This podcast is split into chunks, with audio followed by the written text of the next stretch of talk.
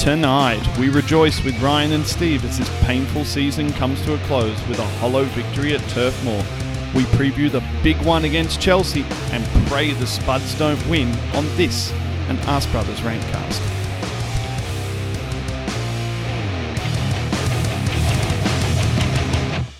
Welcome to this, an Ask Brothers Rantcast.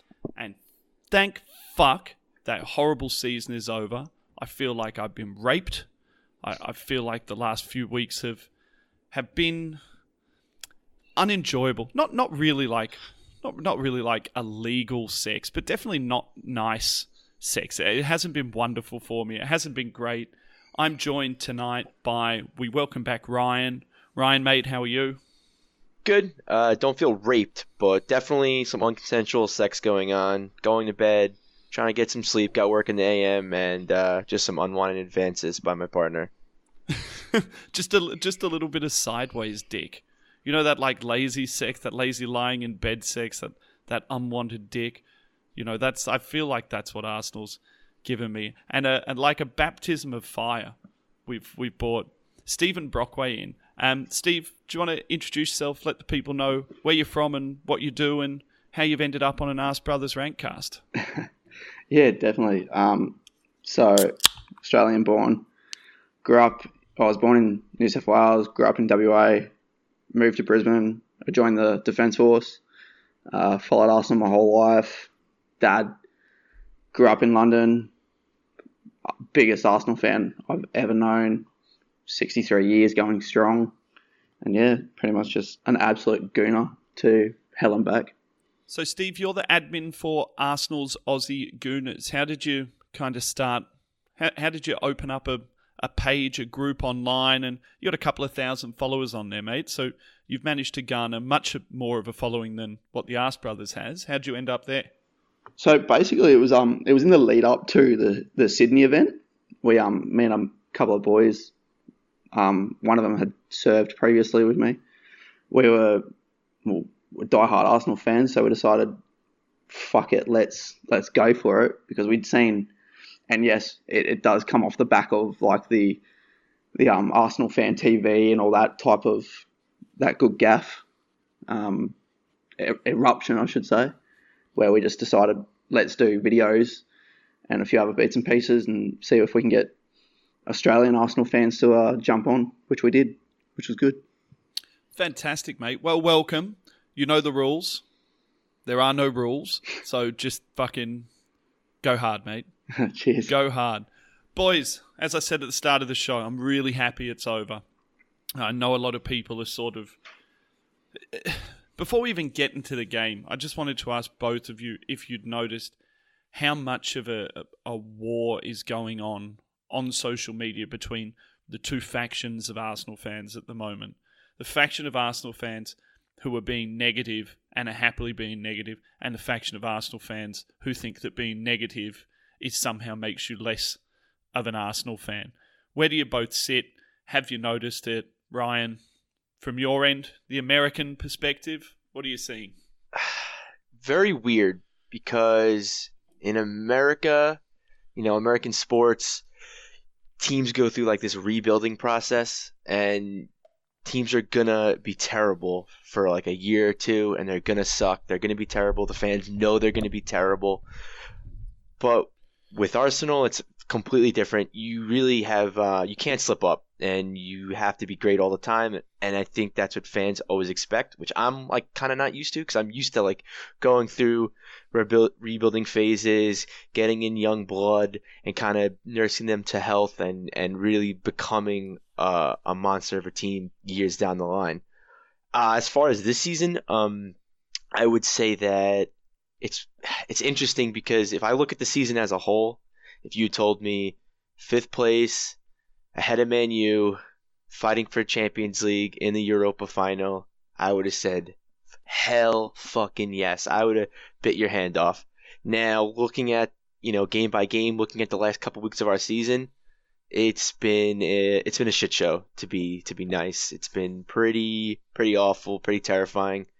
Uh, I've been pooping my pants during each game that we've been watching. Um, my dick's been limp, which is very rare watching Arsenal.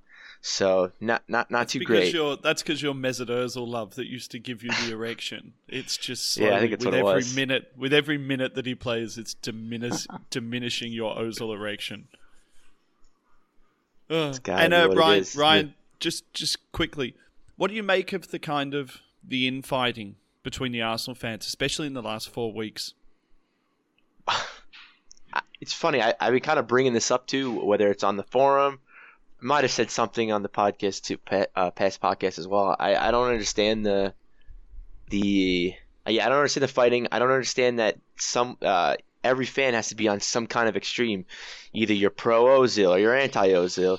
You're pro Ramsey. You're anti Ramsey. You're Wenger in or you're Wenger out. You know, you think Mustafi is a piece of shit or he had the best game of his life. It's to me, it doesn't make sense because there is always a middle ground. Yeah, it's never fun to be a fancy Fencerton, but you know, people who are Is shit can have piece of shit? okay Is games. Mustafi a turd? Well, yeah, yeah, that's pretty. Yeah, well, I'm sure we'll get into that, but yeah, I mean, it's ju- you know, you could you cannot love Ozil but not hate him. You could be sad to see Ramsey go but not be obsessed with him. You know, it's I just don't understand. I my whole thing is I don't understand the two extremes. And if you're if you're on the other side of the fence, you're an enemy, even though we all support the same club. So Steve, you're a man who's not uh, afraid of an opinion. What have you made of it? I guess first of all, what what's your emotion now the season has finished? You know, are you are you buoyant? Are you negative? And what do you make of this kind of extremist Arsenal world that seems to have been created? I think even to an extent more so than the, the towards the end of Arsene Wenger. Um, I'm I'm very much. I try and sit on the fence with this type of, I don't know, I'd say arrogance between fans wanting to kill each other when it comes to Arsenal, where I feel like we've because we've been so spoiled in the Wenger era and then in the past, I don't know, say ten years, it just started to crumble. Fans were just going at each other, so like I say, let them. Just let them rip each other's heads off, and whoever's in the end can follow Arsenal with pure love, hate relationships like we do. Where's your emotion at the end of the season, though, Steve? Um, thank fuck it's over. Personally, Yeah. I'm Yep. I'm very happy with this the end product. Noting that we do have the Europa League final, it's something that we haven't a final in Europe that we haven't had in so long. To sit there and go, that's a positive. Let's take it away, because if this was Wenger right now, he'd be getting a five year contract. So it's it's a bonus. At the end of the day, thank fuck it is over. But let's look forward to the next two weeks and then go again. Well, I mean, it's only 90 days, boys. 90 days until the start of next season. When you actually consider the how small the, the amount of distance between season to season is, and presumably how much needs to get done, you would really assume that a lot of the work for what needs to get done in the next 90 days has probably been happening behind the scenes, or you would imagine it's been happening behind the scenes for quite a long time. And it brings us into the lineups, guys. Brings us into the lineups, and it brings us into, I guess, some of the stuff that's been floating around the internet at the moment as well about us digging really hard down into our youth in the off season as presumably we, we may not have the funds that we think we might have. Burnley Arsenal, last game of the year, very much the expected lineup for me. I expected to see Willock. I expected to see Guendouzi. I expected to see Mavropanos. They all played. Uh, lineup in itself was Leno, Lichtsteiner, Mustafi, Mavropanos, Monreal, Guendouzi, El Neni, Iwobi, Mkhitaryan, Willock, Aubameyang. And really the only reason why I think Aubameyang was there and we didn't see Eddie starting was because he's going for the golden boot. And if uh, El, if Emery didn't let him on the pitch, uh, Bamiyang's going to have a fucking tantrum there, boys. Uh, when you saw the lineups, Ryan, what do you think? Anything unexpected there? I mean, seeing El Ducey again kind of got me uh, got me a little heated. I I know this game didn't matter, but at the end of the day, I still I still want us to win. I still want us to put in a performance. Um, I I yeah, I didn't understand them playing the two mop heads again. They're 0 for 2, played like shit, but uh, a little little different this time. But uh, the thing that I really I would say upset with uh, was Lichtsteiner playing. Yeah, they said they came out and they said they're not renewing his contract. He's not coming back. Why is he playing? You have we have um, young guys in Osei-Tutu. Janko, yeah, he's supposed to be leaving too, but he, I think his situation's a little more murky, a little more unclear.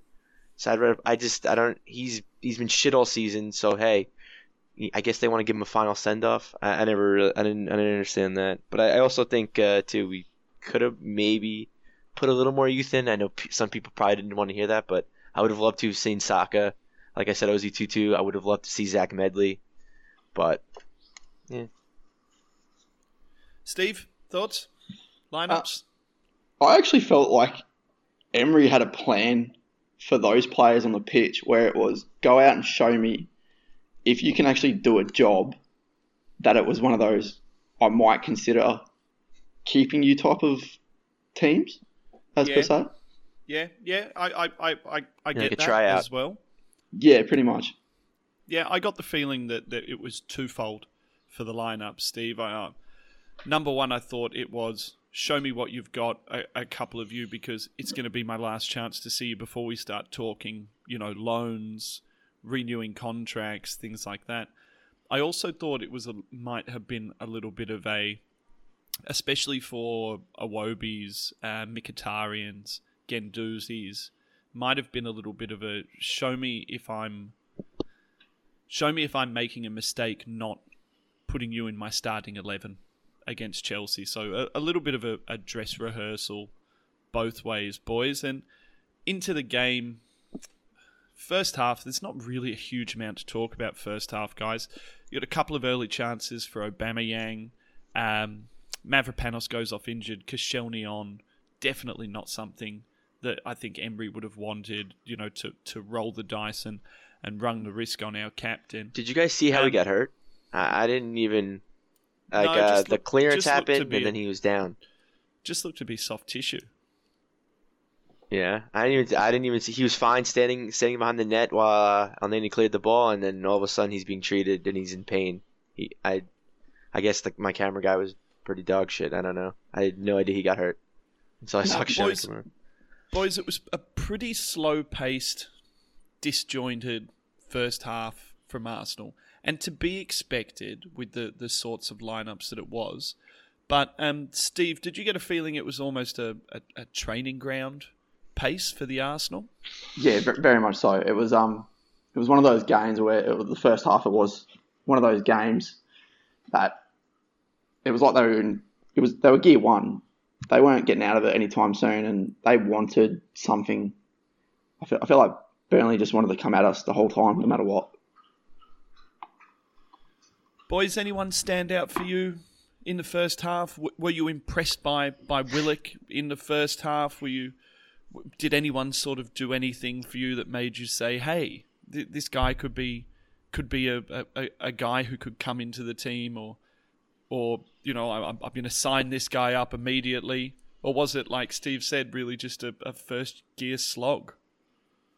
Yeah, that first half was boring. I don't know. Yeah. I, I, uh, um, I, it's funny. I I give um I think like you, I, I give uh my plus and minuses for for halftime, and uh, I think the best player on the pitch strike me down. I, I thought was uh, I thought was Elneny. Um, I I don't think he I don't think anyone really was amazing, but he made three very important clearances for us. He sh- he showed he was very composed when he got the ball, like in, in our own 18. Um, he was making runs forward. He was actually he actually made a few passes forward too. Yeah, no, he never doesn't want to show for the ball either. Yeah. Elneny always shows for the ball. Look, I actually, um, despite the the the fucking word, Max, get your teeth in the agenda that the commentators had against Guendouzi, constantly saying that he was floppy and constantly saying he was going down easily. Oh. I thought Guendouzi had a really, really good first half. Um, for such a young man, he, he is another guy who always shows for the ball, shows for the ball in tight areas. And I really like the fact that he goes down. I really like the fact that he draws fouls. He's just got that every other cunt about him, doesn't he? He does. He's, he's got a little bit of cunt about him, Steve. What did you think of his first half performance? Well, funny mentioning Guendouzi because I actually have him for two points because for his age and for what we got him for this season, he's he's shown that he's got that quality. He's and he does. He reminds me of like a young sort of Cesc way of about him, but then he's got that also. Like I said, he's got that cunt about himself, which is it's nice to see back in an Arsenal shirt. I like that. I like that big balls. I like like you know I, I I wrote it down at the start of the game. So I think Guendouzi is just about to turn twenty. Willock is nineteen. Um, Eddie Nketiah is nineteen. I mean, Steve Guendouzi is literally years ahead of these guys in evolution as a, as far as a footballer. Yeah, hundred percent, hundred percent agreed. Uh, guys, first half nil all, pretty like Ryan said. You know, I I, I found because I, I watched it earlier in the morning. You know, I found the mouse pad just working its way up to the to the search bar, and I could feel myself kind of earing towards stopping watching the football and just maybe jerking off to Pornhub. But you know, I didn't. I didn't. I waited until the end of the game, and you know, I'm happy that I did wait until the end of the game, boys, because it was like a it was like a, a reward for me for sitting through that shit.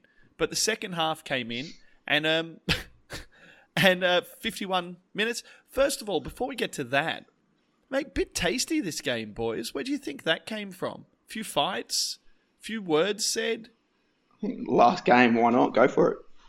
Yeah, Burnley's known to kind of be thuggish on the pitch, so I kind of expected it. I kind, I'm kind of, I kind of expected it took so long. I know Barnes was being a little prick in the first half, and he was trying to trying to be a tough guy with Guendouzi, which I don't. I mean, I not that Guendouzi I think is, you know, he's, he's skin and bones. Uh, you know, you know, you're gonna try to, you know, put, you know, whip your dick out and show us what's going on. You don't pick out our youngest player on the pitch, or he, well, he's young, he's older than Willock, but you know just uh, didn't really make sense. And uh, I know him and Leno got into it too. But yeah, I think once, uh, I think it was L- uh, Lot- Luton, whatever his name is. He took out Iwobi, cleaned him out. Wobie He got also put he also put Kish, he also put Koscielny into the fucking advertising. Oh boards. yeah, that, yeah, that fell, too. Yeah, Koscielny fell down in like four parts. It was amazing. It was like a fucking Benny Hill skit. Like he fell, and then he fell a little bit more, and then the sign fell over, and then he fell down the back of the sign.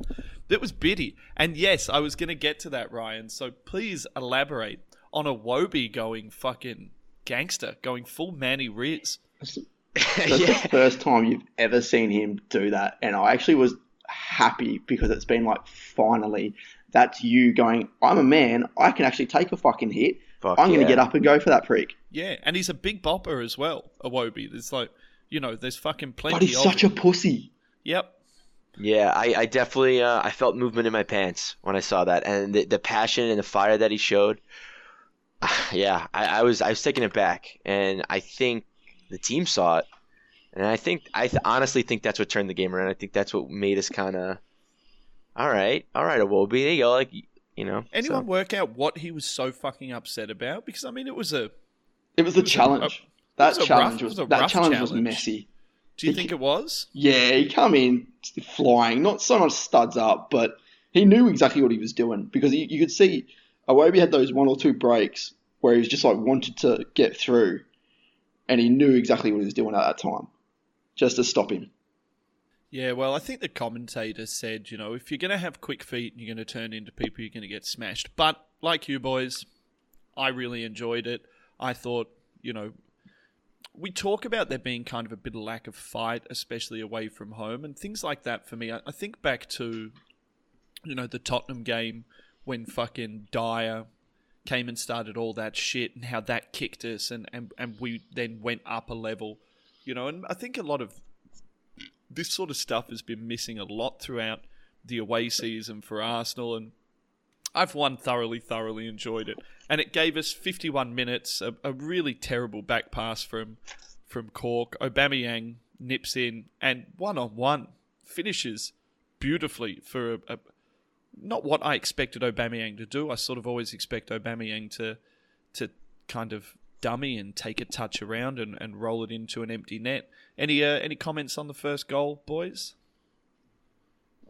Yeah, no, it was terrible back pass. Uh, I I don't, you know, Ben Mee could maybe could have played it better, but Aubameyang's just always he's always there. He's you know he's always willing to, you know, put in that extra foot, and I think he I think he does because he can because he's just so fast. He's just so quick on the ball. Um, but yeah, it was uh nice to see him get a little bit closer towards that golden boot. Yeah, definitely. Uh, the the speed he took off, knowing once that ball had come loose, the that first step he knew he was in, because you see the fans. Like if you slow that down, you see the fans. The moment that ball come loose, the fans are already standing. They knew what was coming.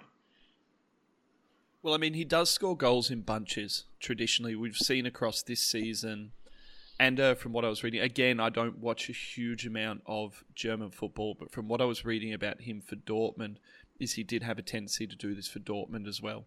So come into form, smash in six or seven goals in a three or four week period, and then he kind of goes quiet again. And on 61 minutes, boys, uh, Iwobi, who had actually been very quiet in the first half and had been on the chopping block for me, really came into his own kind of after the 50th minute.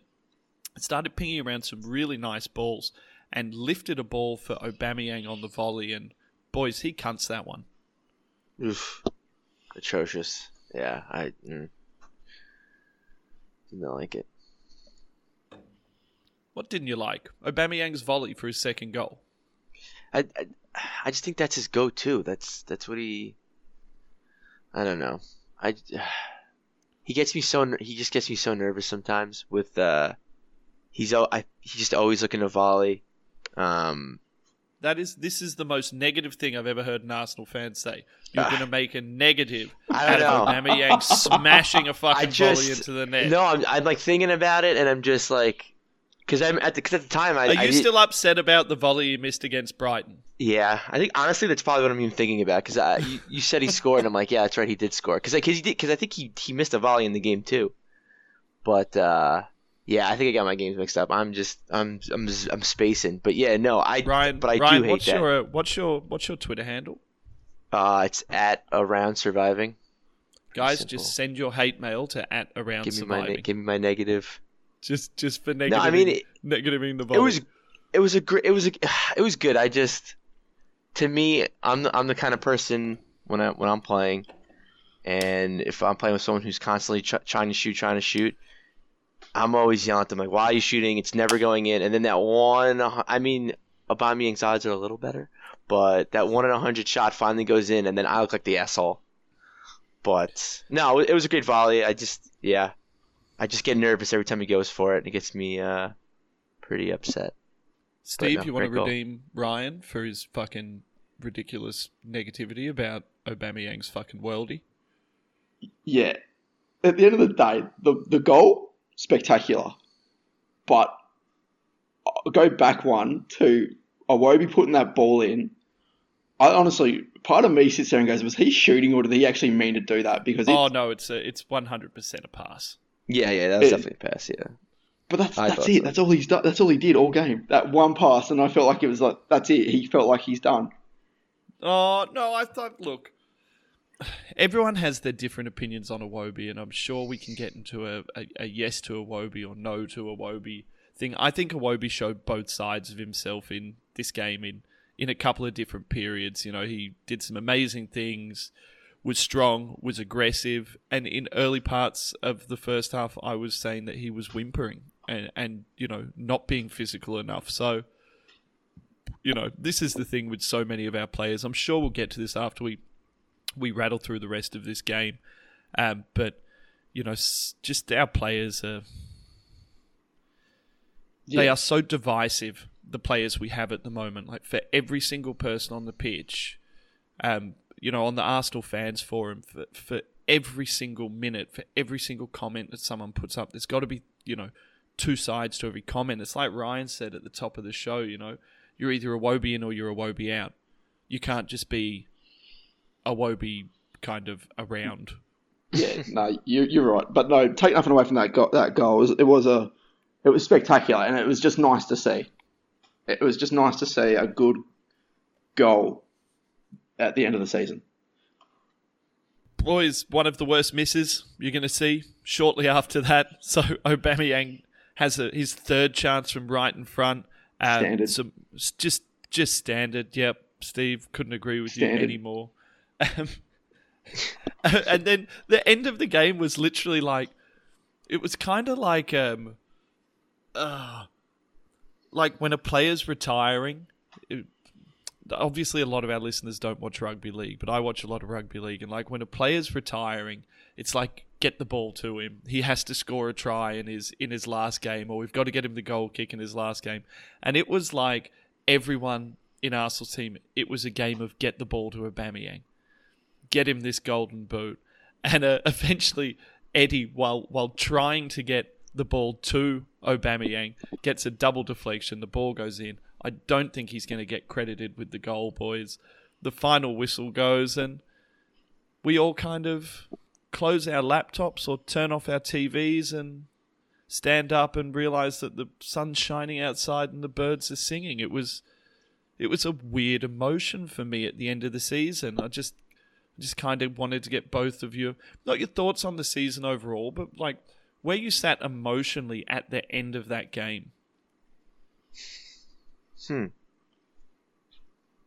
I, I, yeah, I, I, I thought the game, e- even when we, even with all the goals at, in second half, I still was like pretty bored. You know, I just was like, oh, it's over. Okay. Did anyone else find that they didn't really celebrate a lot for any of the goals? Yeah, I'll agree to that. Yeah, they were. There was the standard hey, high five, little bit of a show. Quick, let's hurry the fuck up and go try and get another one. Yeah, yeah. For me, it was like, oh, that was a good goal. Wish you had scored that against Palace. Oh wish, God. wish you had. Yes, wish you had hundred percent. I did that. I did that when we put the fucking volley in. I was like, oh, where was that against Spurs? Yeah, it's like for just it was just the way that I felt at the end of the game. It's like every good thing that happened, I'm like, oh yeah, could have done with that against Brighton. That would have been nice against Everton. Ooh, look at that. Guendouzi and, and Elneny didn't have a bad, didn't really have a bad game together.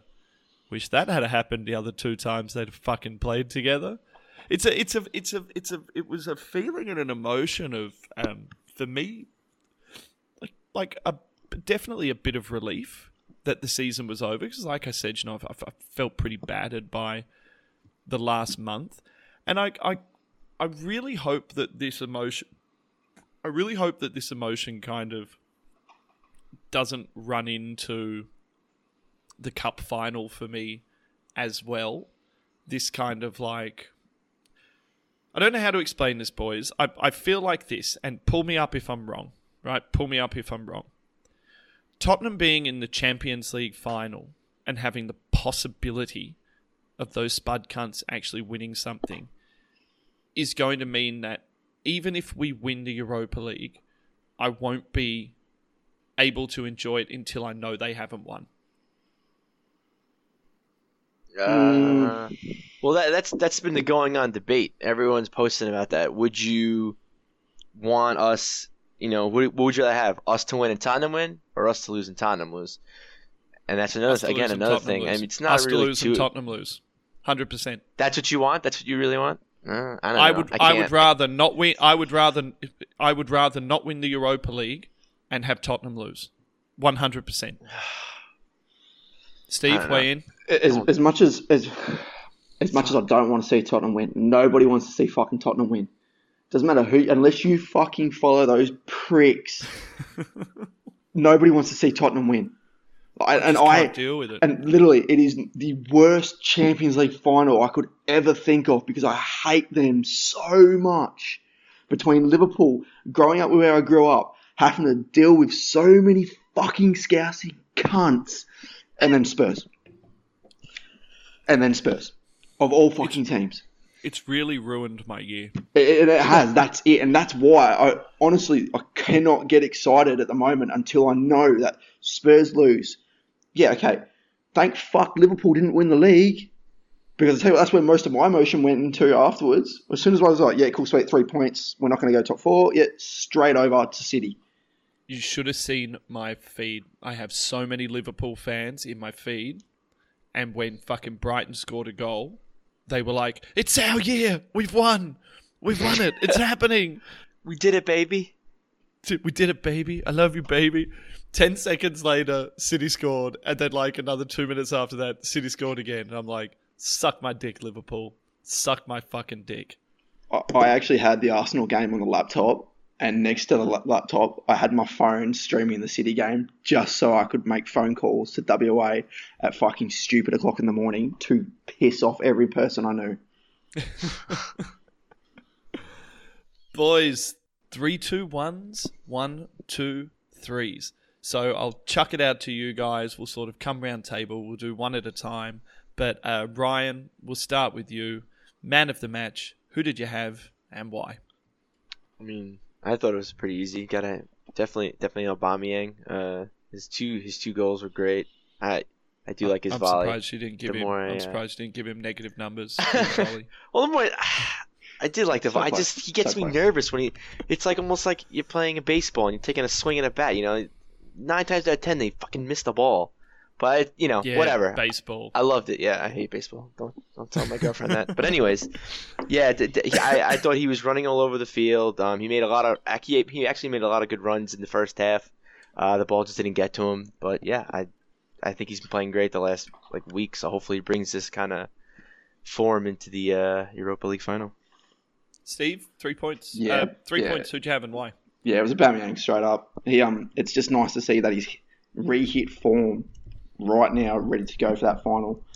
But no, like he actually tracked back, and you seen him, you seen him running that first half. He was probably one of the only Arsenal players that actually actually was running that first half. Mm, Well, we've actually we've I had three points for Aubameyang again. He's one of our our topics for once we finish the three two one. So we'll we'll bench anything more on him for now. Ryan, two points. Who did you have, mate? I had the, in my opinion, the game changer. I had Wobie. Um, I think once he went out, once he got taken out by Lowton, uh, he got up, showed a little passion, showed a little fire. I think he kind of picked the team up with him, and I, I, just I love the way he plays. I, I like the way he wants to drive forward. You know, willing to make a few moves, do couple step overs, drive through people. Um, it's something we've been missing for a while. Does it work all the time? No, it doesn't. But it's it's a it's another dimension to this team that we desperately need. A lot of comments about Iwobi being shit online after the game again. Again. I don't but know. you know, I don't know. Like how many how many fucking podcasts this year have we had conversations about Iwobi in and Iwobi out? Steve, who did you have for your two points, mate? Um, I had Guendouzi actually for my two points. Uh. I felt like he wanted. He was the only person coming to the ball half the time. It was just he always just wants the ball, and it's just nice to see.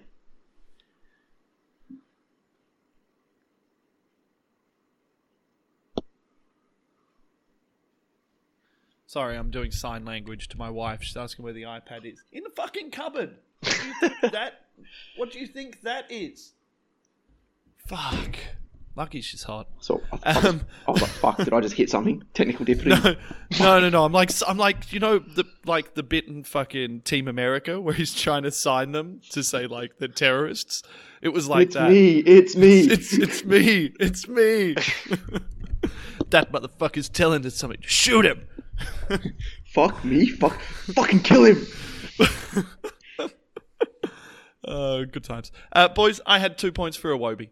Um, I thought he really, really grew into the game, and I liked how he physically got in. Was it Lowton? How he got in his face? He, Yeah. um, for me, that's like if Iwobi can take a bit more aggression. Like we all understand what the the downfalls downfalls with Iwobi are, but I almost feel like the more aggressive Iwobi is and the more physical Iwobi is, the more it hides, I guess, the other facets of his game that aren't great. But Ryan, I'm with you, man. I am. I I thought that him coming back into the game, he was really really good. Uh, Ryan, one point. Who did you have for your one point? I had a actually it's funny. I had a toss up between uh, a couple, uh, yeah, two or three people, but uh, I ended up going with Elneny just because I thought he had a great first half. Um, Man, I'm he's, a- man, I- just and I man, he's just going to be grinding his I know. teeth I in the gym many, right now. many. I'm so sorry, but no, I thought he had a great first half, and I, I didn't think he put he didn't put a foot wrong in the second half either. Uh, you know, standard. Uh, I wanted to put. I was considering Guendouzi, and then I just thought on the such uh, just such a good first half in my opinion. And I also heard, which I didn't see when I was watching the game, but apparently Guendouzi got in Barnes' face when we scored the first goal, and he got a yellow for it. Maybe if maybe if I saw that, I probably could have gave Guendouzi the plus one. Just the just the, the balls on that kid. I love it. Ryan, I had I had Elneny for a plus one as well, so you are not alone. You are not alone. I thought he was absolutely solid, never flustered, made his tackles, really, really good. I also tossed up Guendouzi. He was definitely my my special mention, my guy who could have got into that as well. Steve, who did you have for your one point? So I'm going completely left field here. I actually had Mustafi. Yeah, look, Oh, boy. uh, he was he was Mm. in and around my when I was doing my out of tens. I, I, I think, think it's I... think it's very much the the defender in me. Play, being a defender my whole life, I understand some of the shit he has to go through, and I understand where a lot of people hate him because of what he's done. But I actually thought he had a clean game, and it's one of the one of the cleanest games considering him having to start with um, Mavropanos and Lichtsteiner. I thought he was th- he was a bit more solid, and I was actually happy for him to be there. Very much uh, for most of that first half. Somewhere inside there, Steve, there, there is no denying, right? That somewhere inside that fucking stupid German is a defender. Right? It, it's not it's not like he doesn't have the skills to be a defender. It's not like he doesn't have the ability. Toby has been an advocate, not an advocate. When he's been shit, Toby said he's fucking shit. But all year this year, Toby has tried to be an advocate for praising Mustafi when Mustafi does well. He passes between the lines, he dissects the midfield, he can be very good from from deep situations. And you know, he's just one of those defenders where if he gets it right, he looks like a rock star, and if he gets it wrong, he looks like a fucking idiot. But no, I reckon that's actually quite a good shout, Steve. I'd I'd be happy with that, mate. Negative points, boys. I actually found negative points a little bit harder to come by because when I did my ratings out of 10, I had so many people had sixes. So it's really for some of these like negative ones and negative twos, they really were the battle of the sixes and who was just slightly shitter. So I'll kick it off this time. Guys, I had a negative one for Joe Willock, right? And it's going to cause a little bit of, of argument amongst people because a lot of people were super, super excited about him and excited about him on the chat forums after the game. And for me, I just looked at it and thought he looked disappointed when he came off. I thought that was because he didn't really affect the game, and I think he's maybe a little bit further away from the first team than what we thought, especially when you compare him to, I guess, the performance of Guendouzi. So negative one for me for Joe Willock. Steve, who did you have for your negative one? So I actually thought of Willock as well, very much on that same basis of him being so far away and thinking loan spell straight up. But I actually had Iwobi. I, I had Iwobi. I felt like, other than the assist and him getting in all mate's face, that was it. And yeah, okay, it might have been a little bit of a changer, but there was times where I just, yeah, I just didn't think he. That was it. The two things that he did that whole game, and that was, yeah, that's why I had Iwobi. Steve, are you traditionally an Iwobi lover and Iwobi acceptor or an Iwobi doubter? Um, I'm an Iwobi acceptor for when he's going forward and if he has the ball at his feet. But for the rest of his game, I think we can do better. Very, pretty much the same as what we all seem to think here, mate. He's a, uh, a very capable option. Hopefully, someone who can become something I think he's very much another Theo. Walcott. Oh no! I, don't start me on. Don't start me on Theo, mate. I fucking love Theo. Oh no. Fucking We know, we know. That's why I was just like, I think he's very much another Theo Walcott. You're a, When- you're a piece when of he shit, first Steve. started. Piece of shit. fucking make fun of Theo. It's my little boy. It's my little thirty-year-old boy. I just don't think Iwobi's going to go anywhere. Personally, I hope a, I. What separates Iwobi for me, why I think he will go somewhere, is purely the physical attributes that he has. It's almost like. I, I said this to Toby a few weeks ago. I hope I articulate it right. But the things that Iwobi does well are harder to teach than the things that Iwobi doesn't do well. So his ball Yeah. control, running with the ball Yeah. at his feet, his pressing, the runs he makes, some of the reverse balls he's found this year, and some of the assists he's found this year. He's got seven or eight assists for Arsenal this year. It's like it's not breaking fucking records, Still but more it's than enough. Yeah, well, yeah, we'll, we'll get to that later on as well. It's an Arse Brothers rank cast. We have to fucking have a pop at Ursel. Oh no. So I just I just think that the bit that Iwobi needs to learn, surely in the off season, you would stand if you were the coaching staff for Iwobi, surely you would stand there and you would say, All we're doing this off season, all we're doing for this next ninety days with you is shooting. That's it. That's it. That's all we're doing. We're just shooting because we don't need to teach you how to run with the ball. We don't need to teach you to press. We don't need to teach you to work hard. Your passing range is fine. You're getting your, your nearly 10 assists for the year. Let's just get two assists in you. And speaking of assists, you know, I've forgotten which podcast I listened to it on. It was quite a while back. And I really, really enjoyed it. It might have been Arsenal Vision. It was probably Clive. I, like Clive's like my god. I like everything that comes out of his mouth. I tend to agree with. But he was saying that for players to feel successful and feel confident in front of goal, they have to have a couple of finishes that are theirs. You know, and if I take someone like a Theo Walcott, right, and I'm not just sucking on the Theo dick, right, but if I take just just because it's the first one that comes to my mind, when when I think about Theo Walcott, I think about his finish from the right across the goal, low into the left corner. Like that was very much a, a, a Theo finish. When he got into that position, when he got through on goal, you thought, okay, that's going to be a goal. I think about Henry's left channel, opened body, right boot curl into the bottom right corner. Those were finishes that were very much their finishes that they went to. Sorry, I just blew my pants thinking about that Henry. I just, I, I Yeah. on. Never again. Just get some get some tissues out, Steve. Yeah, gonna need it. Yeah. Have you had water today? It's probably going to be thinner and harder to clean if you've had lots of water. If you're a bit always like that when dehydrated. Is that that's really a thing? it would- If You have water? I didn't know that. If you have water, you've got your your your jizz is more liquid. Is There's it? more water in it. I don't know. If you're dehydrated, is when you get that like like.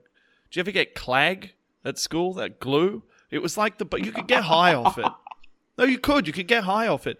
Steve, you, you're Australian. Do you remember you had the glue? Yeah, in the red and white bottle, two, yeah. and it had the stick Funny, in the fucking lid. The stick in the lid, Yeah. and you could pull the stick out. And you'd always have that one kid that would sit in the back and eat it, and you just go, "Yeah, you're going places." That kid was me, buddy. Yeah. That kid was me. And you could get hi- you get high off that as well. If you turned the glue bottle upside down, it separated the active ingredient from the glue, and then you could have the glue in the top. All you need to do is make a hole in the bottom of the glue. So that's what the teachers were doing at fucking lunchtime. That's fucking lessons for you, mate. That's lessons. Where are we in these negatives? Negative. Everyone had negative one. Uh, I don't think did I did I say? No, you haven't. Uh, No, you haven't. Right. Well, like Max, I uh, I had I had Willock. Um, I, I, he I don't, I don't really think. He, I just, besides, he had a nice. He was inside the 18. He had a nice turn. He turned, made a nice little turn, and he shot it. He went wide. It was nice. Whatever. That's it. Um, it's and, and for me too, like with the Ozil hate and all this, like him him playing in his role. I just thought maybe Willock would like, kind of, you know, grab the bull by the horns kind of thing and kind of just go for the ball, take the ball, want the ball, and I just, I didn't see it. I didn't see him. He definitely left some left something to be wanted. Yeah, yeah, and and, the- and yeah. you know, and someone who's young and wants to get into that team, you have to take chances, you have to take risks, and especially in a game where it doesn't really matter too much what happens. You have to just grab the bull by the horns and and just grab the bull by the fucking dick, man. Just take it and just this. I, you got this is your stamp on the game. You need to make an impression on Emery, or you're getting loaned out, buddy. You ain't gonna be in the national shirt next season. So I think he Mm. personally needs a fucking loan. He he needs something. yeah, I think he should get loaned out. Yeah, personally, yeah. Look, if the other boys have gone out on loan this year, it would be Willock's turn next year, in my opinion. If if you're going to bring back someone like Reiss Nelson, who has actually played a lot of his under 21s football out of a number 10 role, um, you know, that's essentially where Willock's been playing. Surely you'd send Willock the other way and say, go and play with men for a season. I thought he looked physically smaller, developmental wise, than where I would want him to be running in as a Premier League starter. But yeah, totally agree with you, Ryan. Uh, guys, negative two. I actually had Mkhitaryan, not because he had a bad game, but as the senior guy on the pitch and probably the guy most. Um, I don't know. I know there's some issues with him going to Baku, but he would still be the guy who was probably most likely to maybe take one of those starting positions. I kind of expected him to come into this game with a bit more the Aubameyang attitude and really go and really get it and be like, pick me, you know, if I can go, pick me. He didn't really do it for me, so negative two. Steve, who'd you have for your negative two, mate? Um, I had Monreal actually. I thought he um, I thought he had a shocker actually. I, I didn't rate him whatsoever during the game. He, he, Did he did he have moments or just poor in general? just poor in general. Like, I think his age is starting to catch him at some I stages think, because I think we just offered him a new contract. He's done. Um, Gotta get rid of him. Um, get No, no, no. I th- I read the other day No, apparently his contract tell on the me table for him. If there is a contract on the table for him, it, it really says that we don't. if have there's a lot of contract on money. the table for him, it's so that we can fucking sell him to Barcelona because I read reports saying they fucking want him. And that's the case. Do that. he would because, probably still he would probably still be effective in Spanish football. yeah, and that's it.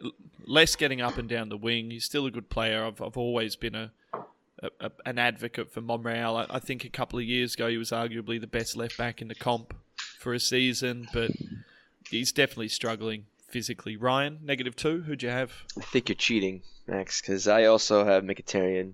Uh, We I- are we are we are shot for shot at the moment, you and me, mate. We're three, two, one. I'll be one, I'll two. actually be minus surprised if our minus threes are different. But yeah, so I had Mkhitaryan. I I just thought he was missing the whole game, and I just he didn't show up until uh, what the 70th minute I think when he had a he had a cross. Was it a? cro- I think it might have been for Aubameyang Sitter that he missed. I think that was like the first time. Got to I- sell him. Got to sell him yeah, if can. you know, and to me, in my eyes, I don't think he's going to Baku. So to me, it's like, all right, this is your last game. Put everything in it. You know, go go go buck wild. He, I didn't like I said, I didn't even know he was on the pitch. He just was. He was just nowhere to be nowhere to be seen. Boys, negative three for me. Shit Steiner. He's so done. He's, he's so fucking done. And do you know what highlights how much he's done? Right? The fact that he can't get a cross in without it being blocked by the A defender, by the front defender. And that's because he doesn't have any explosion in the shift anymore. He, he can't get the ball shifted out outside defender and get a ball in. It's all in slow motion. I love that he starts shit. I love that he shouts at linesmen and stuff like that. Fantastic. He probably should have been brought in on a coaching staff, but not to play. So, shit Steiner, negative three. Steve, who'd you have for your negative three, mate? Yeah, sorry, no, I was just laughing at what I wrote down actually. So I actually had Mkhitaryan, and I just put terrible game. That is all. I just, I was just laughing at it. I was like, "Fuck!" I was pretty harsh. That was pretty mean. Thinking about it, because I didn't even think to look at Lichtsteiner because I just his presence just being on the pitch. I was like, "Fuck!" He's either going to get a red card, or it's just going to kick off with him being there. And I was just He was- expecting it. He was fucking losing it at people as well. Like, he hasn't lost his competitive streak. His mode has just fucking finished. I think the reason why I didn't put him down for three is because when Lino ran in the back of fucking Allmate, when he just when his turn stopped and deliberately just stopped to make sure that there's contact, trying to get that penalty, it was Lichtsteiner that was in first, ready to fight. So I was like, I think that gave him that. Ah, yeah, cool, sweet. I'm not going to look at you, and that's why I went with Mkhitaryan.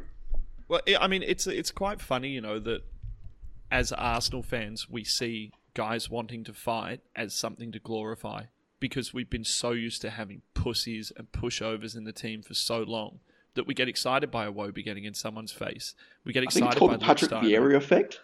Yeah, I think like I honestly think it is. I honestly think it's we've somehow decided that guys who want to fuck shit up are leaders.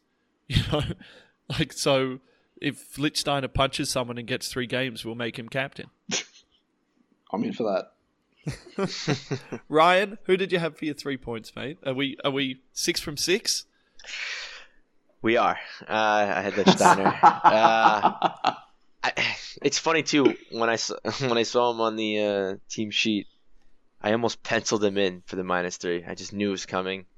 Um, so I, I guess a little biased, I guess, but he he, he did nothing. Um, a very telling. Uh, I think the maddest I got during that match was when he took the ball down the right side and he put a cross in, and it somehow got to like the top of the 18 yard box where there were no Arsenal players there. There was like maybe I think it was like Aubameyang, uh, Wobie, and someone else maybe, and he just pings it like curves all the way to the left like a fucking J hook dick, comes all the way back out to the 18 yard box. Nobody's there. A J a J hooked dick? Yeah, you know those dicks. It's like it's literally it looks like a J. It's like that curve, that like little Like, up curve in With the, a the with a with a cross on the top or with a dot? Well, no, it the the Hold the on, bottom part the bottom J? part of the J would be like the hood of the dick. So like, I guess your I guess your balls would be the dot. Guys, go onto Arse Brothers Facebook page at Arse Brothers Rankcast and Ryan is gonna draw this dick and he's gonna put it up. Can you make sure you got like? Can you make sure you get Lichtsteiner like, actually kicking it as well, so we can just get more pictures? I'm sur- Ryan, I I'm, wa- I'm surprised you don't know what a J hook dick is. You you're uh I know Quite what like a hook is. Like I have a I have a Oh, friend yeah. who, whose name is the Hook, and he has a north pointing dick. It's his dick goes up, and apparently it's that's very the same thing. Apparently it's very good. Apparently it is an excellent dick. This this north pointer. I've heard mixed reviews. I've heard I've heard women say it's good. and I've heard women say it's bad because the way it hooks in, it could really like hurt. I don't know. So I've been told.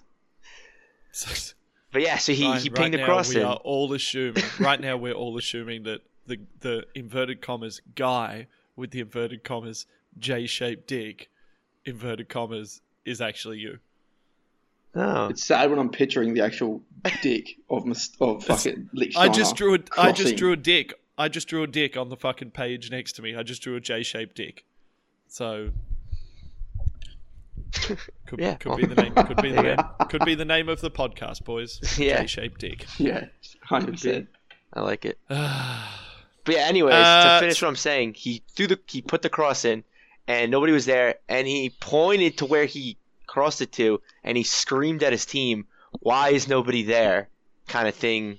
When when you're crossing the ball, you want to be like in in the in the bo- in like the six. Like I, it didn't make sense. It, I just I hate that. I hate when people make bad plays and they blame everybody else. That's your fault. Bad cross. Minus three. Yeah, six for six. Don't point and shout, you J shaped cock, Dick Steiner. Dick Steiner. Nice. Self five. Boys, we've sort of already touched on them, but I just wanted to go through. We've already kind of touched on it, and earlier on I alluded to the fact that this was a little bit of a view towards our kids. And there seems to be quite a lot of conversation about people getting excited by the idea of Willock and by the idea of Nketiah and by the idea of Mavropanos playing games next year. The thought of this actually really scares me to my core. And if the reports and the statements coming from Emery are correct, his last statement essentially says we will be able to replace Aaron Ramsey from our youth team. It really worries me that that's the sort of mediocrity that we're going to see next year and that we're maybe not going to go out, we're not going to replace people from the top paddock, and we're probably going to be a fifth or sixth place team again. But in saying that, what did we actually think of 19 year old Willock, 19 year old Nketiah, 20 year old Guendouzi, and 21 year old Mavropanos, and not just in this game, but over the course of the season. We'll uh, we'll start with with Steve, our guest. Steve, what do you think of the boys, Willock, Eddie, Guendouzi, and Mavropanos? Um, I think I think Guendouzi's had a great opening season. I'd like to see how he goes in his second, and see if he can either build on it or just say that was it, the old, you know, one season wonder. Um, for the rest of the boys, like Joe, Eddie, not so much Mavro, but like Joe and Eddie, I just want to see them. I just want to see them on the pitch more, and in that, say like FA Cup, that role where big games come in and see how they go, and if a loan spell would do them good like the others. So Mavro, you're more, you're more for you're definitely more for loaning Eddie and Willock. yeah, yeah, not so much Eddie. I'd like to see Eddie come in a lot more than what he did this season. I thought he was. I thought Eddie was quite good when he came on the second half. I thought he was technical. He moved the ball well.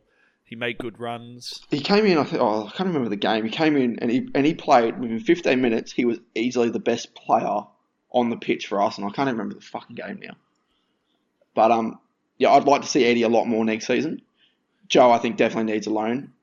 Um, Mavro, Mavro, I think, and, and a lot of people are going to hate me for this. I want to see Mavro in a three with Holding and Chambers just to see if there's say like a future Oh boy. of that. Sorry, No, I said, oh boy. I'm. uh, That's interesting. I never thought of that. Very it's mainly because mainly because yeah, we've gone out and bought players in the past, and we sit there and go, yeah, yeah, cool, sweet. But if we could not buy three fucking centre backs and go, that is our future right there. Let's see how it goes. Fuck it. If it paid off, that's so much money in the bank for us. Even with even with Sokratis as as part of that four, Yeah, even so. a, com- a combination of those three, and then you know even if you were looking at, I, I think Koscielny's probably going to retire at the end of the year. I think he's held together with spit and paddle pop sticks. He's but- got fucking chewing gum in his fucking knees holding him together. D- doesn't this doesn't this reek of like a last big push for a player? Like it, it really feels that at the end of this, they're going to come out and they're going to say, "Oh, it, we we regret to inform you that Koscielny actually died ten games ago." Did anybody else heart sink when he went into the fucking into the advertising and just sit there and go, oh, I thought he was done. "He's I done"? Thought he was yeah, done. I thought the same thing. Because the second Mavropanos went on and Koscielny came on, I, I either text my brother or, or, or messaged some of the guys in the group and said he's going to do an ACL, like or his, his Achilles is going to go like this is going to be like he never should have played this game. I went back to the game just before we played Chelsea in the FA in the FA Cup final, and I was just like, "Fuck, here we go. This is going to happen again. We're going to lose. Yep. We're going to lose Koscielny." Yeah. Ryan on the boys who who played in the game. So Willock, Eddie, Guendouzi, Mavropanos. Yes, uh, Willock I needs to go out on loan. Um, he need, and it's when the the first note that I put in uh, for the game was Guendouzi needs the steroids, comma all the steroids. He they, he Yeah. needs to bulk up, and then watching the game more, Willock needs to get on that cycle as well. They just need to just be steroid buddies for a whole. I mean, season's in less than ninety days, so it's gonna be tough. But yeah, um, Get on the juice. Get on the good juice. yeah, Just Willock give him the fucking SIAD for like the next ninety days and go build these two. yeah. I like it. Yeah, I like it a lot. But yeah, Willock needs Yeah. to go out on loan. He needs to. Eddie as well. Even Eddie looks Eddie looks slight to me. Like he he he still looks like an under 18s player to me. If if you compare them to guys, I mean, take Iwobi guys. Iwobi's like two years older than these kids. Iwobi's 22. I thought he was twenty four. 20 Is he? Have I fucked that no, up? he. Oh. So uh, no, he's turning twenty four. Is he?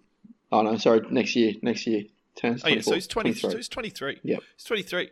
So he's only like and Iwobi's been on that on that um on that frame for for quite a while as well. Like it's not like Iwobi went away one year and all of a sudden came back and we were like fuck, he's real big.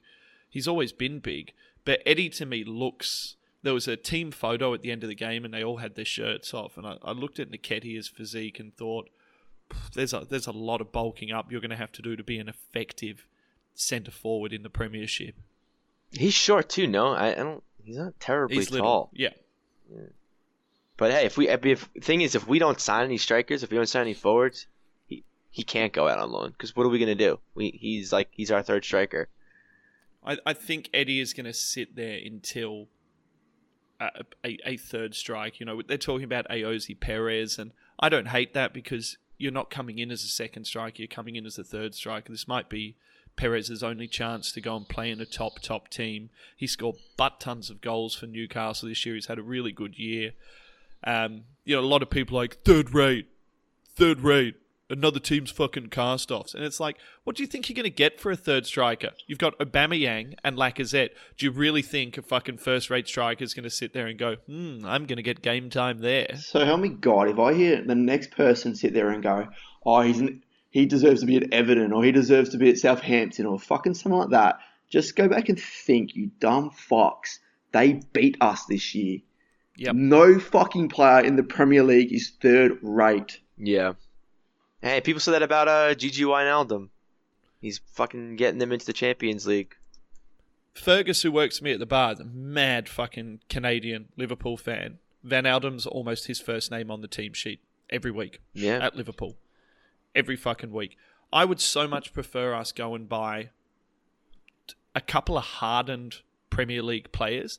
I'd I'd take Ben Mee or James Tarkowski or any of these guys. I wouldn't take two of them because I think that you need to have in the modern Premiership you need to have guys who are better on the ball and with better passing ranges. But I would go and take one of these guys, you know, from your Burnleys and you know these these real hard nosed, like hardened defensive teams, and I'd put one of them. I think we would look much better as a football club with fucking James Tarkowski in our back line next year.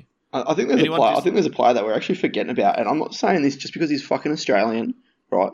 But I thought Aaron Mooy, we could go pinch him and steal that motherfucker right now for easy money. Fuck Aaron Mooy. I fucking watched that. I watched that cunt play live, and he is so fucking slow. It's obscene. When I saw Australia play Japan, Ugh, I was yeah, like, no. wow, he's highly technical. Wow, that cunt can't run. He's like fucking Lieutenant Dan Mark II. It's the last thing we need is in the Lieutenant Dan. Fuck Aaron Mooy. He looks like fucking Voldemort, the cunt. I was thinking easy money and someone to replace, but mm, yeah. I'm just very anti-Australian football. what about what about if I said Matt Ryan? Matt Ryan, I actually like. Matt Ryan, I'd have at Arsenal in a heartbeat. Um, little bit, little bit short for a keeper, but I'd, I'd definitely have him there. Um, boys, next off the rank, Aubameyang seems to play remarkably better by himself, and his relationship with Lacazette only works because they're both really good, not because they actually work together. Discuss.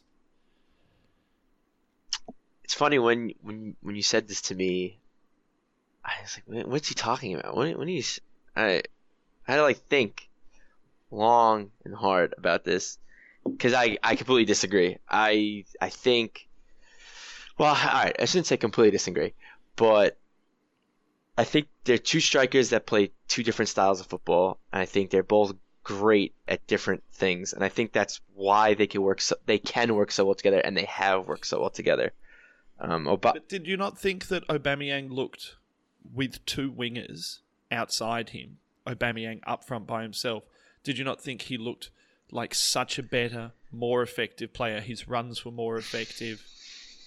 Not having a strike partner, but actually having two wingers feeding a guy who is essentially a goal machine. He did he did have a good game. He was making runs, but I also chalk that up to him kind of tracking back a little bit, helping the team out more. Whereas when he's a lone striker, I've noticed if we're not totally dominating games, he is very isolated. We can't get the ball to him. He I don't even know he's on the pitch. I don't know where he is. And I think it's as of late, maybe Lacazette's rubbing off on him a little bit. I don't know, but the last few games he's been kind of coming back, putting in a shift, putting in a defensive, giving a defensive hand. Um, and I think it's working out to his benefit offensively, if that kind of makes sense. Steve, Aubameyang by himself or Aubameyang with Lacazette? or Lacazette by himself? So, I, I, I think either way, we've got to be happy with what we've got, and I think that those two together push each other to be better. Exactly. Yeah. Where, where they've got that confidence to be by themselves, yeah, hundred percent. But when, if they're on the field fighting against each other, it can it's a double edged sword, in a, in a certain way. It's a two-way shooting gun. When you're talking about like the two wingers and Aubameyang up front, I feel like that system complements Aubameyang because he can do that the run on or he can do the hold up, and I feel like that just that system just works for him. Look, I've got to admit, I like us better in a 4-3-3 or a 4-2-3-1. I don't love us in a, that 3-4-1-2 that I, I think we're going to play against Chelsea. And I kind of feel like that's a symptom of it's the best way to get those two to play together, not the best way for the rest of the team. Do you guys get what I mean by that? Like they play very well in that system together, but I don't think that the collective plays that well around them like that. I- I'm Yeah. complete opposite. I, I see I see what you're I see what you're saying, but I don't I don't know if I I just I also think I think they're great together. I also think that we to an extent we've been really inconsistent. Like we lose games we shouldn't be losing, and it's kind of like whether you want to blame the creativity or whatnot or us missing sitters. It's I don't I see I think it's just more just inconsistencies in just the way we play offensively because the formation is constantly changing because the tactics are constantly changing. Everyone always blames the condom. No one ever blames the user. I- I'm I'm very much of the opinion I like the three five two, and I'll, and I'll say three five two because we have that that um, we have Ozil in the middle. I feel like that suits, and I know we don't like yeah not yeah waiting on Ozil yeah yeah I get it, but I feel like that suits our players that start games. I, I agree. So you know, uh, fuck it. Let's we might as well just dig into it because we're talking about it right now, guys. Formations, starting lineups. We've got Chelsea in in the UEFA League final. Essentially, I think we're all of the opinion, and and guys, shout out if you disagree. But are we not all of the opinion that we are going to play this three five two? Yes. yeah. Yeah. Yeah. So just to rattle through, then um, shout out if you disagree. Undoubtedly, our starting lineup is going to be Cech, Sokratis, Koscielny, Monreal, Maitland Niles, Torreira, Xhaka, Kolasinac, Ozil, Aubameyang, Lacazette. The only difference I have is I have Leno instead of Cech. and I know No, that's like a play- hot you- It's not going to happen. He's- topic. I know I, I know it's not going to happen. Cech's played the whole Yeah. competition. How about let's not? How about we we take the subjectiveness out of it. Let's talk about what we think's going to happen, not what we want to happen. Okay. Because what I want to happen is Danny Welbeck start Ooh. and just fucking. Oh, Like, don't tease he's me. fit. Right. He's fit. He's back. I love that I love guy. it. He was amazing against Chelsea in the FA Cup final. No, I want to see him come on and do what he did against Leicester. Ah. Oh, Valentine's Day. That So guy. let's so let's say let's take the let's take the erections for Danny Welbeck out of the game. I love that we're all Danny Welbeck lovers, and and it goes without saying that we're all very very sad that Danny's leaving. I'm fucking kind of kind sad. of kind of fucking- shitty the way they did it too. Well- oh, this is Aaron Ramsey's thing. This is Cech's last game. Oh, by the way, Danny Welbeck's gone Here's a nice little certificate thing that we're going to give you, not a nice Yeah. cane or anything. Yeah, people who didn't understand the brilliance of Danny Welbeck uh, are like Scunny Mike. fuck you, fuck you, Scunny. You're all out on your own. You're. I'm starting a club and it's got no Scunnies written on the front of the. It's the Danny Welbeck Supporters Club. Um, but guys, let's let's get serious for a second. So let's just start from the back then. Petr Cech. Do we all agree that it, Petr is playing? Whether you want him or I- not, I don't. I don't see. It's I don't I've never been in a Europa League final, so I couldn't tell you. But to me, Petr. I'm you're telling you, in a Petr final. Cech's You play your play. best team. He Leno is better Cech's than gonna Cech. I, I I guess I guess your Emery wants him to have this sentimental send off, But then again, I don't want I don't not I don't want not- Agent Cech not sen- either. It's not sentimental. It's not sentimental. He's been very good Eh, for the entire cup competition. still think Leno's better. But yeah, all right. I just don't Okay, want it to so be Agent Cech Ryan, and give the Chelsea A- last A- trophy. Nail your colours to the mast right now. Is Emery going to continue with Cech or is he going to pick Leno? I, I, I really don't. I'm thinking with my head, and I'm, I, my head says Leno, my heart says Cech. Because yeah, I want Cech to go out on a trophy. I do. But what do you think? What do you think Emery's going to do? Fuck your head and fuck your J-shaped dick.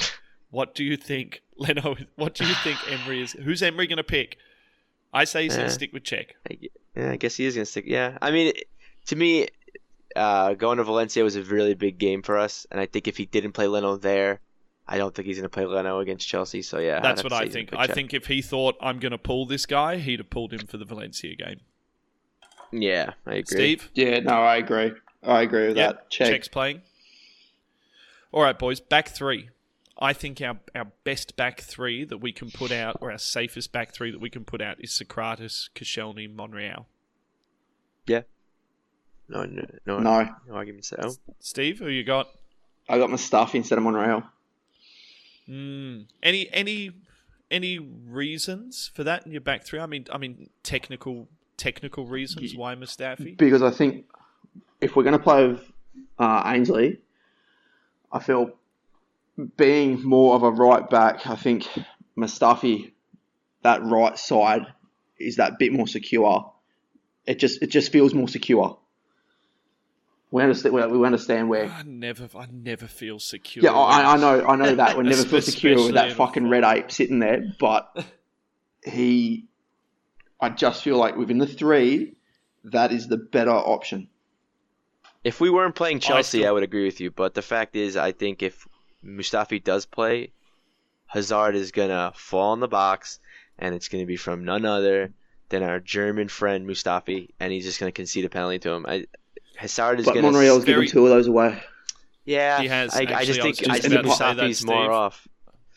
I trust Monreal with Hazard, not Mustafi. very likely we're going to be coming up against Oli Giroud. He's not going to pro. Can we not say his not- name? It still hurts. I, I, I, Yeah. I don't know if we can bring him up. too soon. too Look, soon. mate, I got I got banned by his people on Twitter for saying he was shit and tagging him in it on Twitter constantly and abusing him. So I had my issues in the past with Giroud. Like, now like we that all have. Now that he's gone, I look back on it and I actually I I can appreciate him for the player that he was. He just never should have been Plan A. He always should have yeah, been a a, a Plan. B a Plan Yeah. B striker, and it's it was unfair at the time for me to take all of my anger out on his beautiful face He's so gorgeous. But I did, you know, and I can't take it back now. So, you know, Twitter, if you're listening, at Olivier Giroud official, I'm sorry, unblock me. I, I could go on about Giroud, but I'm not going to. Just yeah, that'll, yeah. Next. so, I think it's going to be Monreal. Ryan thinks it's going to be Monreal. Steve wants the fucking bogey eating, glue sniffing, ginger gimp back there to give a last minute penalty away. I think it's very likely that we're going to be coming up against Oli Giroud. He's not going to pose that much of a threat going in behind, and so I think actually Monreal is going to be the smarter choice. I think he might be the smarter defender. Wing backs, guys, Maitland Niles and Kolasinac, they're a lock. Yep. Agree. yeah, Torreira Xhaka in the midfield. We don't think that Guendouzi has done enough, despite being quite good against Valencia as well. Guendouzi. Um, we think it's going to be a Torreira Xhaka combination. Yep. unfortunately, yeah. I just can't. I can't. I need to. I don't know how he's in our starting lineup. I mean, we have no choice. That's the thing. Xhaka just. Eh, I don't know. He needs to. He needs to fuck off. He needs to fuck off and get. And I, and I don't even and I, and I, and I equate this also to with Mustafi too. I think they wouldn't have as bad of a season, or we, we would- he, they wouldn't be so harshly looked at if they were like we were talking about with Giroud. il- uh, If they were Plan Bs, if they didn't start, if they came off the bench and gave us like a different look at a team, I I don't wouldn't think hate, they'd beat as bad. I wouldn't hate Xhaka being part of my squad. I just don't like Xhaka being the answer for anything. But I mean, if I start digging into Xhaka, we're going to be here until Friday. So Let's bench Yeah. that, boys. You remember what you remember what I was saying here? Remember what I was saying here, Max, about how I'm very controversial? Yeah. I fucking love Xhaka. I fucking love him. Oh but I- god. yeah, no, got a. I'm. Yeah, as much as I hate his mistakes, but I see it as a footballer. Do you know what? I've I've I've moved beyond that. I've moved beyond being upset about Xhaka That's it, and his- that's what I think. That's, for that- his for his big mistakes. I've discovered after kind of easing off him for half a season, I'm right back on the he can go fuck himself wagon. and it's not about it's not about individual mistakes with Xhaka. It's about how bad he is off the ball. He is one of the oh, worst central midfielders so in the. Premier League off the ball. He is very good on the ball. I will give him that. Right? He does help us to break presses when he passes through the midfield and he sprays the ball around, and I can accept him for the good things that he does. He is fucking so bad off the ball. He doesn't know when to press, when to turn and go with a defender. He's fucking Lieutenant Dan. He has no fucking legs. He doesn't know when to get up and get down. He's a terrible decision maker, and all of this that I'm saying is off the ball. I someone put it to me a few weeks ago. I think it might have been Manny. Manny said to me, "Watch the game, like rewatch the game, and actually just watch him even when he doesn't have the ball. Right? Just just watch him closely. He is one of the stupidest, fucking lowest IQ footballers I've ever seen. So Steve, I love you, but he's a fucking retard, and you need to see that sooner rather than later. Uh, Don't get me wrong, I see that he is a retard a lot of the times, but I don't know what the fuck it is with him.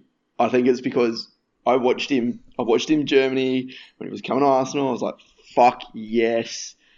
And then he just, oh, I could just, I could, I could say it. I could blame Wenger. and I could just do all that, but it doesn't matter. Yes, Xhaka will start. Boys, definitely Aubameyang and Lacazette starting together up top. No doubts. Not Yeah. starting one. Not having a, Iwobi or someone like that on there who, you know, I would like to see an Iwobi start, but because we're going to play this formation, there's nowhere for a Iwobi to start. I think he'll come on. So, guys, with our last five minutes, let's have a conversation about the Invisible Man. Mesut Ozil is going to start this game, and it terrifies me. Terrifies, it terrifies me, me, knowing it. It terrifies me knowing what Ramsey did to Chelsea out of this position. What Ramsey did to what was his fucking name? Jorginho. Uh, Jorginho. yeah. What Ramsey did to Jorginho and how he took him out of the game through hard work and through power and through pressing, and me knowing what Özil's going to do in this game. He waits for games to come to himself. He doesn't go chasing games. He doesn't impose himself. He slowed us down horrifically against Valencia. Someone gave him man of the match against Valencia. I actually felt the need to write to them directly and ask them if they had fucking mental illness. Guys, uh, uh, call me out. I know you. I know you don't mind a little bit of Özil dick in your mouth, Ryan. But you know, tell me if you're thinking any differently. Because for me, I, I'd almost look at putting a Iwobi in this number ten role, because he's going to be the closest physically to be able to do at least the pressing that Ramsey did. That might actually allow Lacazette and Aubameyang and the wingbacks to get forward and get the balls in. But let me know if I'm out here on my own, boys. No, I completely agree. I he he's scared. He's he's been scaring me a lot this season, and I actually think Iwobi should probably be like our first off the bench. So, in my eyes, you know, if the Ozil thing doesn't work out for us, you know, bring in a bring on Iwobi.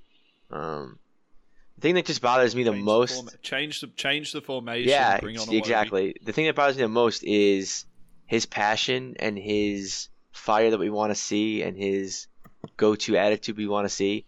It shows when he's getting subbed off. It shows when he's walking off the field, when he's getting replaced. He throws his little temper tantrum.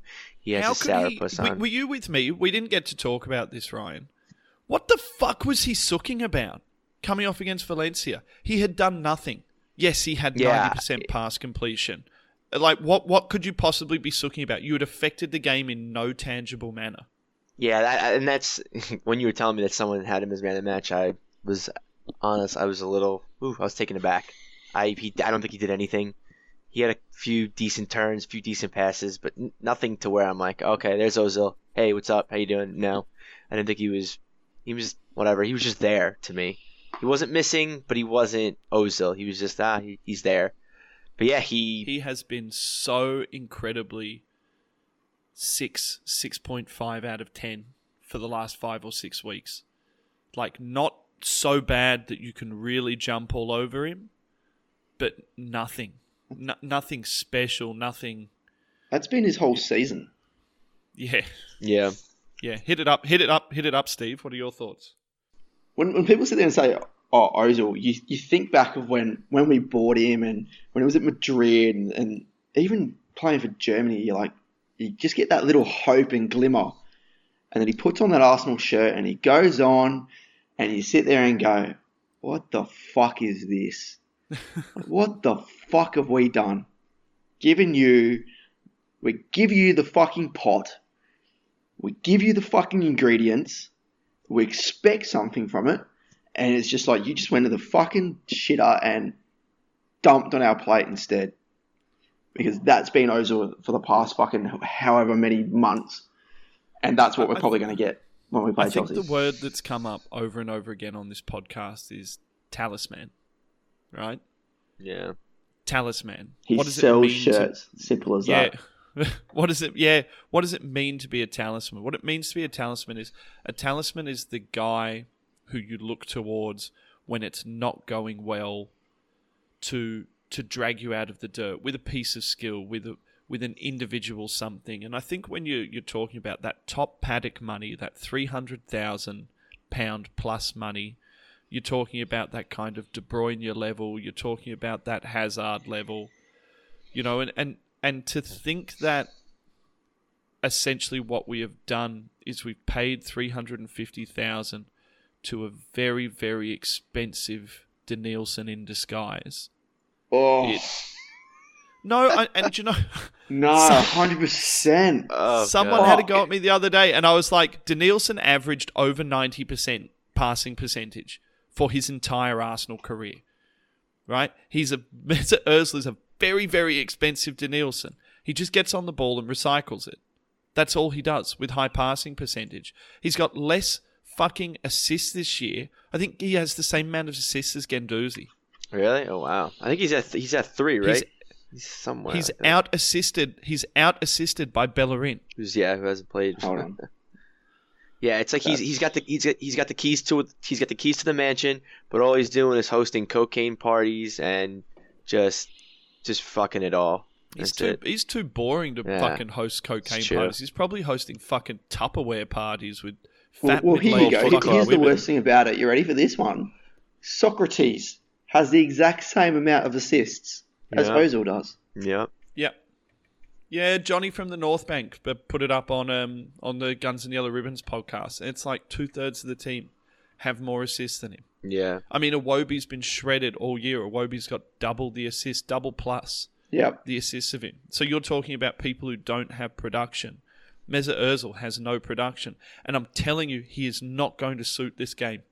No. He's not going to suit this game at all, e- especially if you just take what we already know about the times we played Chelsea. We played Chelsea early in the year with a 4 3 3, dominated them for about 60 minutes before we took our foot off the gas, if, if you guys remember. And we did that with Mkhitaryan on one wing and Iwobi on the other wing. Yeah. And we pushed up on them really hard. Then the second time when we did them was one of the first times we split the striker and played Ramsey through the 10. That episode was called an Aaron Ramsey Jorginho human centipede. Oh yeah. How could I forget? Classic. Classic. I think that was the first podcast I actually listened to.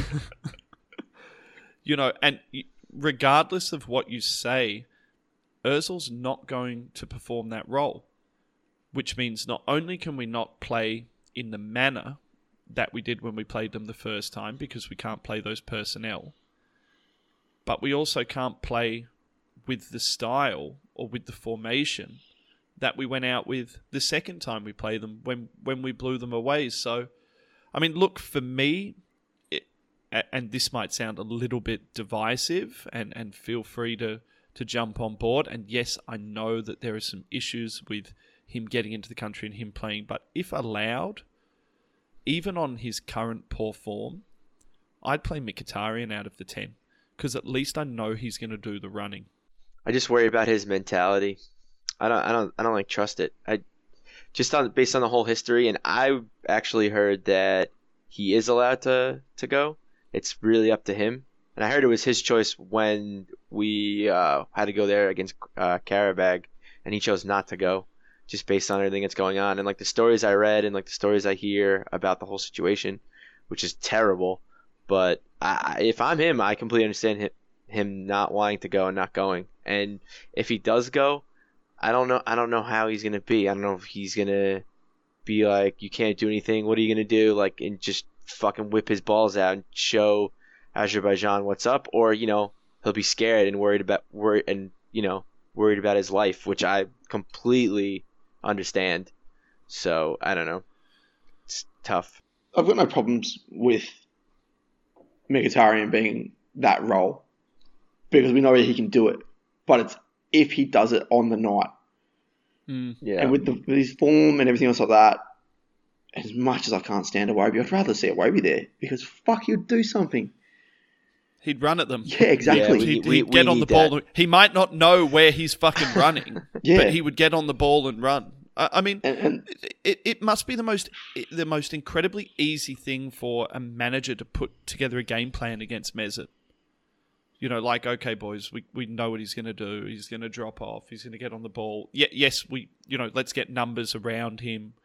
So, you know, he's only really going to have that sideways or that backwards pass. And with like we said, with what's he had three, four assists this year. two. It's yeah, it's funny. Everyone's got this idea in their head that he plays these slicing balls between the lines that, die, you know, take away defenders and But stuff what like about that. chances I'm like, I created? remember- kidding, oh, kidding. Fuck chances. Fuck chances created.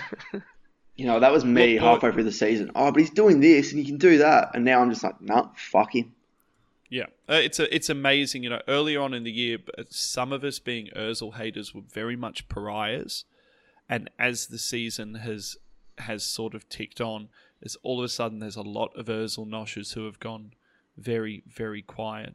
Uh, boys, I've decided not to do score predictions because we're all one-eyed gooners anyway, and I don't want to predict a a loss and or you know whatever it might be. So up the Arsenal. I, I, I, I hope we get it done against Chelsea.